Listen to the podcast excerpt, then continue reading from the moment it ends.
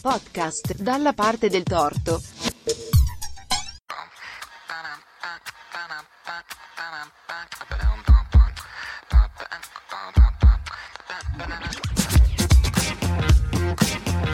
Il ragno penna. I fili intrecciati della storia. Di Adriana Paolini.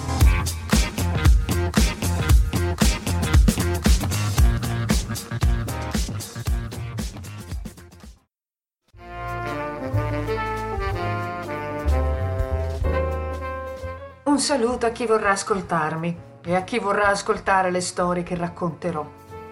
Mi presento. Il mio nome è Adriana Paolini e nella vita, tra i tanti impegni, desideri e passioni, studio la storia della scrittura e la storia del libro. Allora, con questa rubrica mi piacerebbe accompagnarvi in brevi esplorazioni nel mondo delle fonti storiche, cioè tra quelle testimonianze su cui ci si basa per ricostruire la storia. Certo saranno piccoli viaggi in un mondo vastissimo che non riusciremo a percorrere per intero, ma da cui spero possiate portar via con voi anche piccoli preziosi frammenti di conoscenza. Perché vi propongo questo argomento?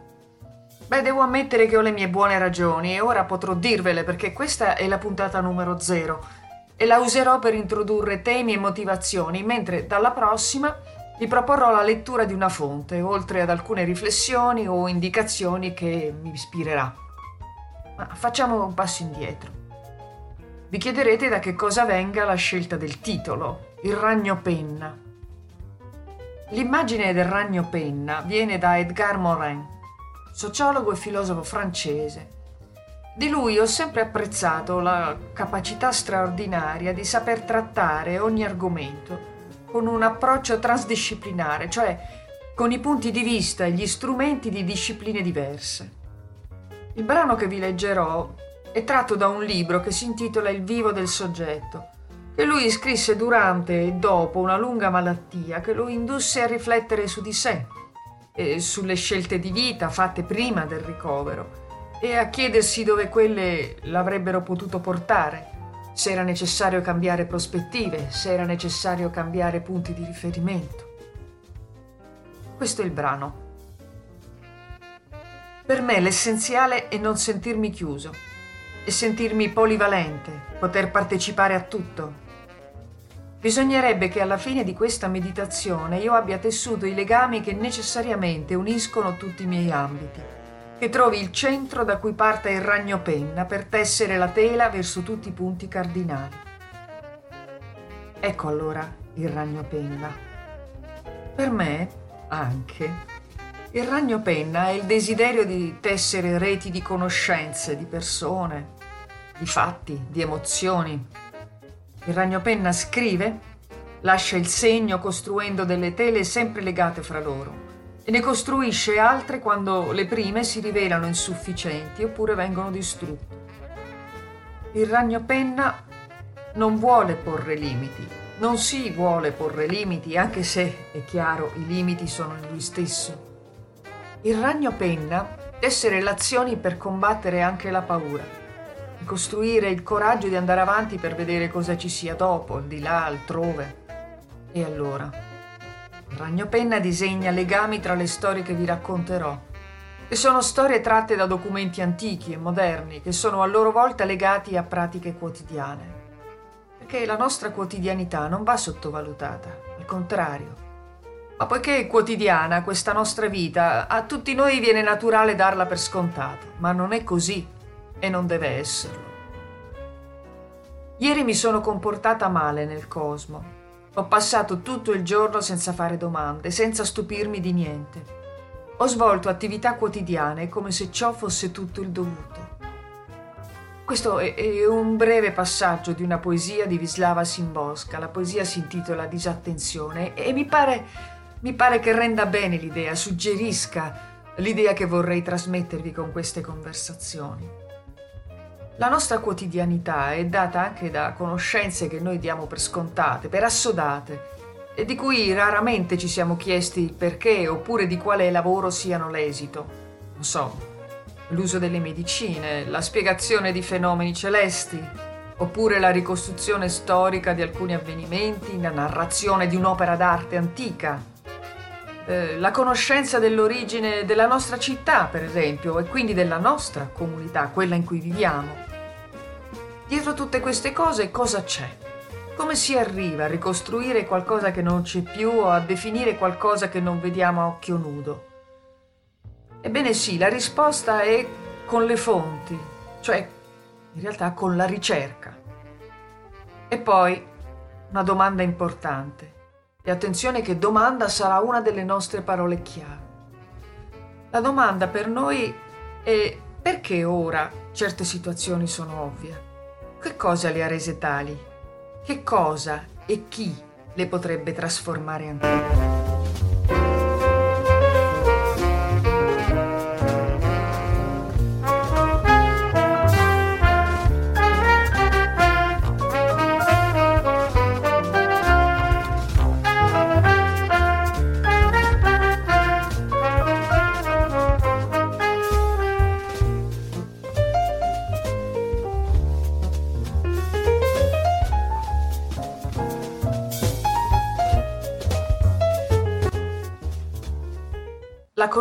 Conoscenza si produce partendo dalla necessità di comprendere un fenomeno, dal desiderio di sapere, da una naturale propensione a porre domande per capire il senso della vita, per migliorare le nostre condizioni.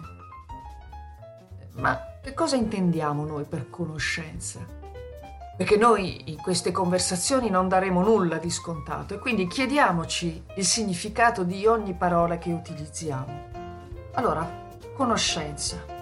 Per conoscenza noi intendiamo ogni forma di apprendimento, quella che avviene attraverso i nostri sensi, la percezione che noi riusciamo ad avere attraverso i nostri sensi, fino all'acquisizione, grazie a strumenti di varia natura, di qualcosa eh, e dei suoi modi, delle sue qualità. È per questo che la conoscenza è complessa. E complessità che vuol dire?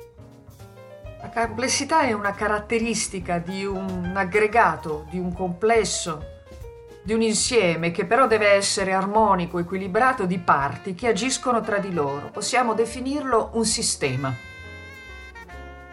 Questo sistema genera delle proprietà, assume delle proprietà, che però non derivano dalla semplice giustaposizione delle parti, ma ne produce di nuove. Le prime due importanti questioni da chiarire sulla complessità della conoscenza sono che la complessità non esclude la semplicità, perché la comprende, quindi la supera quando questa non basta.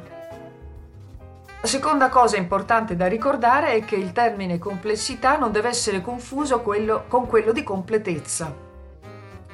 Eh, il pensiero complesso aspira ad una conoscenza che interessa più settori, più livelli, eh, diversi gradi di approfondimento, ma è consapevole fin dall'inizio dell'impossibilità della conoscenza completa.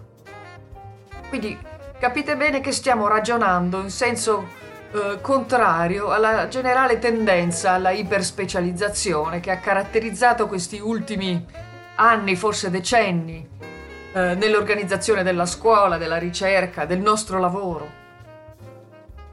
Il desiderio di sapere viene alimentato dalla curiosità, ma anche dalla consapevolezza di noi stessi che ci porta a rivolgerci verso l'esterno con più di sicurezza, con più disponibilità.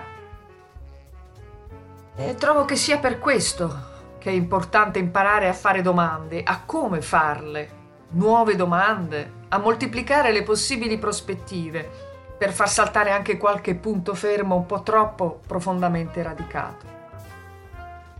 Bisogna aggiungere inoltre che la conoscenza è una forma di piacere, anzi, è molte forme di piacere, come tale va condivisa, perché le forme di piacere, si sa, migliorano la qualità della nostra vita. Eh, una delle mie frasi preferite e viene da uno dei personaggi che ammiro di più, che è Danilo Dolci. E la domanda è questa. Vedrete bene che è semplice, ma complessa. Ho cominciato a porre domande perché non sapevo. Le domande, insomma, dovrebbero suscitare un modo nuovo di collocare se stessi, di vedersi e quindi dovrebbero offrire la possibilità di imparare a riconoscersi e solo a quel punto a proiettarsi fuori da sé, verso l'esterno. Quindi l'obiettivo è di riuscire ad andare oltre l'apparente, cercando di scoprire quello che non è noto, ciò che è offuscato dalle tradizioni, dalle consuetudini, dalle abitudini, dagli stereotipi e i pregiudizi.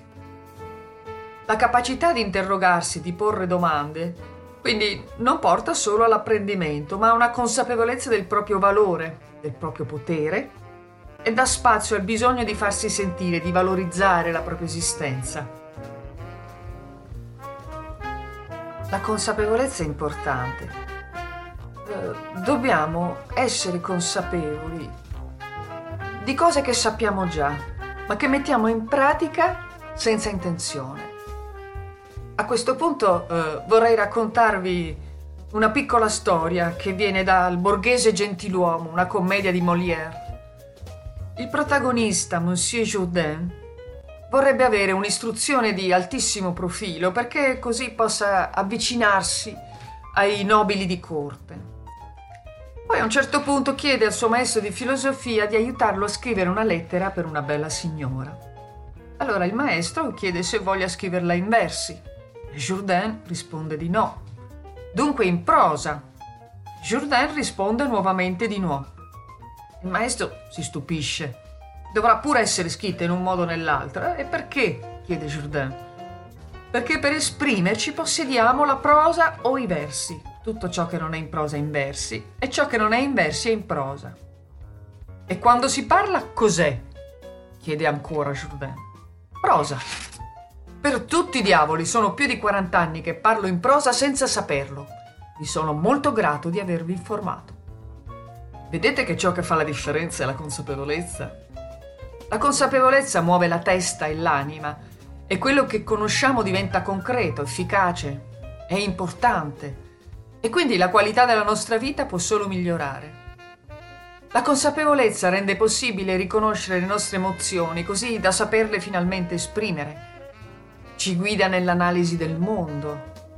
Ci permette di vedere le scelte altrui, di porre delle domande, di farci venire dei dubbi.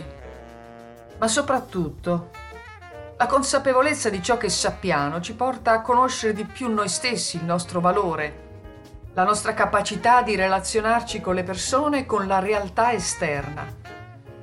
Ci aiuta, insomma, a non diventarne succubi, ma a viverla davvero.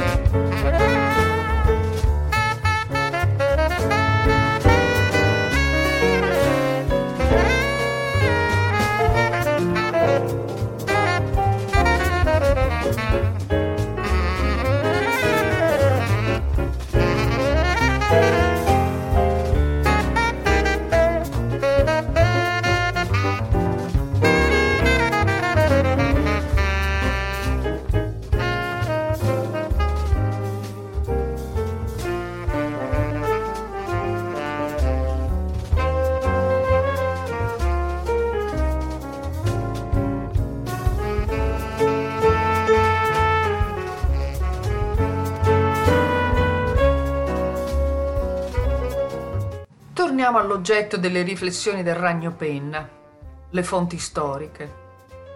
Vi dico subito che le fonti che ho scelto sono legate, oppure saranno lette soprattutto in funzione delle nostre abitudini alla scrittura, alla comunicazione scritta e alla lettura.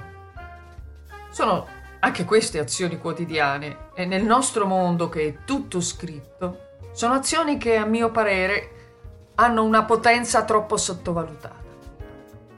Quando si fa storia o quando si vuole guardare al passato, bisogna ricordarsi sempre che le informazioni e le riflessioni su cui dobbiamo basarci ci vengono date e suggerite da fonti, siano scritte, iconografiche, materiali o orali, ma che sono fonti che ci sono rimaste. Sono testimonianze quindi che non ci daranno mai la totalità eh, della conoscenza di un evento, di un periodo storico, ma soltanto degli aspetti, una conoscenza parziale.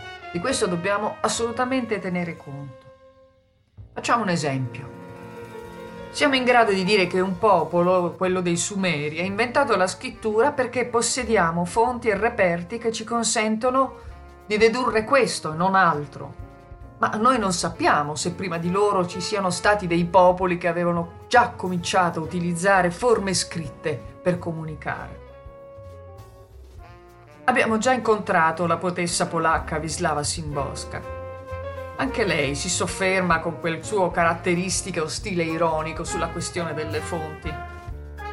In una recensione che dedica un libro sui vandali, si chiede che cosa hanno tramandato i vandali alla memoria collettiva? Solo il concetto di vandalismo come distruzione insensata. E continua notando che di questa sicuramente i vandali non hanno avuto l'esclusivo uso. Il fatto è che, dice ancora, loro disdegnavano l'arte di ordinare i grafemi, cioè di scrivere, e quindi lasciavano scegliere agli storici e agli analisti dei popoli nemici quali potessero essere le notizie sui vandali da tramandare. E conclude che i vandali mai potranno lamentarsi del brutto ricordo che ci hanno lasciato. Troverete questa recensione in una raccolta che si intitola Letture facoltative. Insomma, che i vandali non abbiano voluto scrivere o che a noi non siano arrivati le loro testimonianze naturalmente non è dato sapere, ma è una storia che rende bene l'idea della parzialità delle fonti di cui vi accennavo. A questa consapevolezza noi dobbiamo aggiungerne un'altra, e cioè che le fonti sono, tes- prodotto, sono testimonianze prodotte da persone determinate contingenze, con certi obiettivi più o meno consapevoli. Quindi possiamo immaginare che certe fonti abbiano subito un intervento selettivo, censorio, a cominciare da quello del tempo che passa e che corrompe i materiali, oppure con l'omissione eh, o l'amplificazione, a seconda del caso, di dettagli che il testimone ci ha voluto lasciare. Alla fine anche la scelta di chi studia di approfondire un argomento piuttosto di un altro è dettato da esigenze attuali, da una personale urgenza di capire ciò che stiamo vivendo, oppure, all'estremo opposto, dalla volontà di mettere a tacere delle conoscenze che potrebbero avere come effetto la critica all'autorità. La storia è la capacità di andare oltre la memoria di ciascuno, perché deve provare ciò che dice, deve spiegare in base a che cosa si fornisce una versione dei fatti. Cioè deve fare riferimento ai documenti, non c'è altro da fare. Possiamo fare storie in molti luoghi, in archivio, in biblioteca, in museo, ma anche guardando foto, filmati, film, osservando un paesaggio. A questo punto mi verrebbe da puntualizzare una differenza importante, quella tra storia e memoria.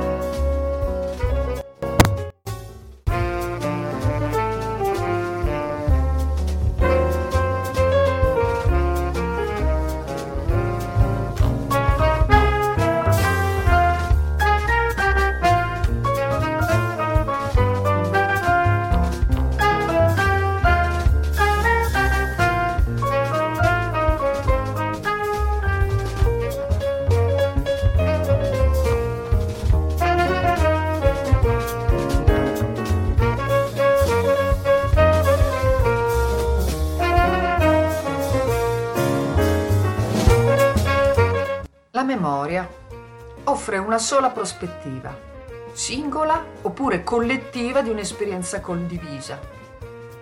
Però la memoria è selettiva, perché è guidata o indotta da emozioni, da sentimenti.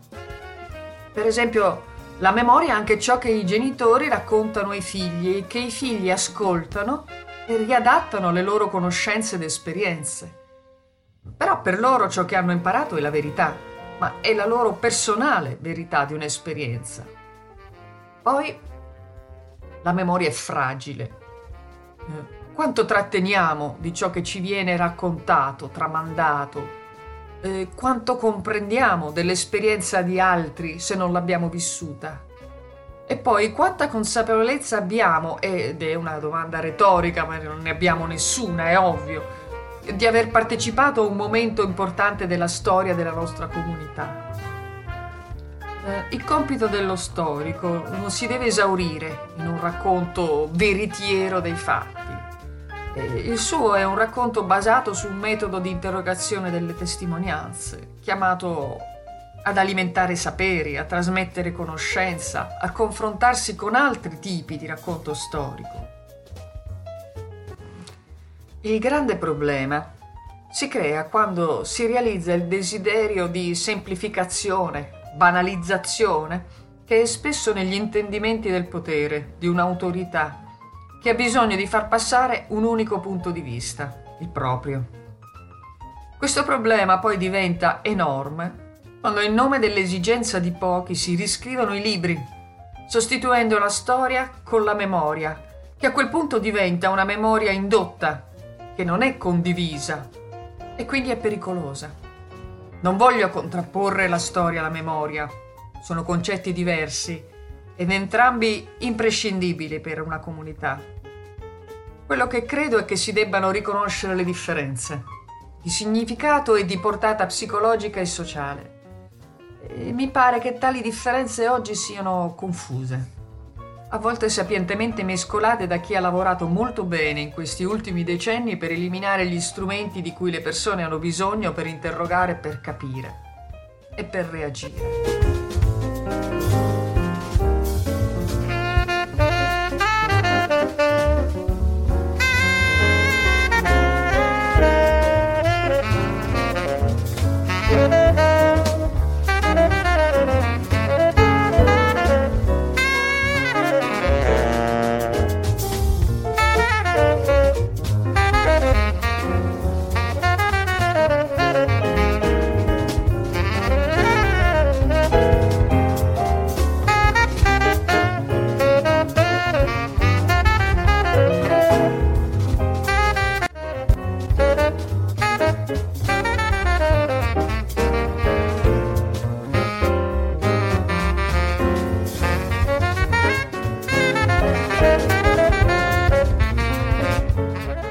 Prossime puntate ascolterete stralci di lettere, da cronache, da fonti di tipo diverso, grazie alle quali esploreremo epoche antiche e tempi più vicini a noi. Il fatto che questi testi siano legati a un'esperienza, a una situazione, a una o più persone reali, sia pure del passato, non escludo che potrà far riaffiorare ricordi, sensazioni, emozioni personali potrà sollecitare curiosità per la vita di una persona vissuta in altri tempi, oppure nei confronti di scelte di vita completamente diverse dalle nostre, diventando così argomento di riflessione anche sull'importanza di sapere che c'è e c'è stato altro da sé. Attraverso queste testimonianze sarà possibile conoscere e comprendere, per esempio, i motivi che hanno spinto autori e scriventi a scegliere di scrivere a mano o di pubblicare a stampa, perché abbiano deciso di comunicare le proprie idee attraverso trattati scientifici oppure in lettere, diari, autobiografie oppure quale forme di scrittura abbiano usato. Alcune fonti poi ci renderanno partecipi della fatica e della consapevolezza dietro ogni prassi di apprendimento, che fosse scolastica o no, devolta a uomini o donne a seconda del ceto e delle possibilità economiche. Questo potrebbe sollecitare una presa di coscienza da parte nostra che sappiamo leggere, che sappiamo scrivere, che siamo abituati a farlo, a riprendere una maggiore consapevolezza. Consapevolezza avete visto che è una parola a cui tengo molto, eh, per essere più efficaci nella comunicazione, cioè nella relazione, quelle relazioni di cui abbiamo cominciato a parlare all'inizio di questa puntata. La prossima conversazione la dedicherò al potere della scrittura. E per ora vi saluto. Arrivederci, a presto.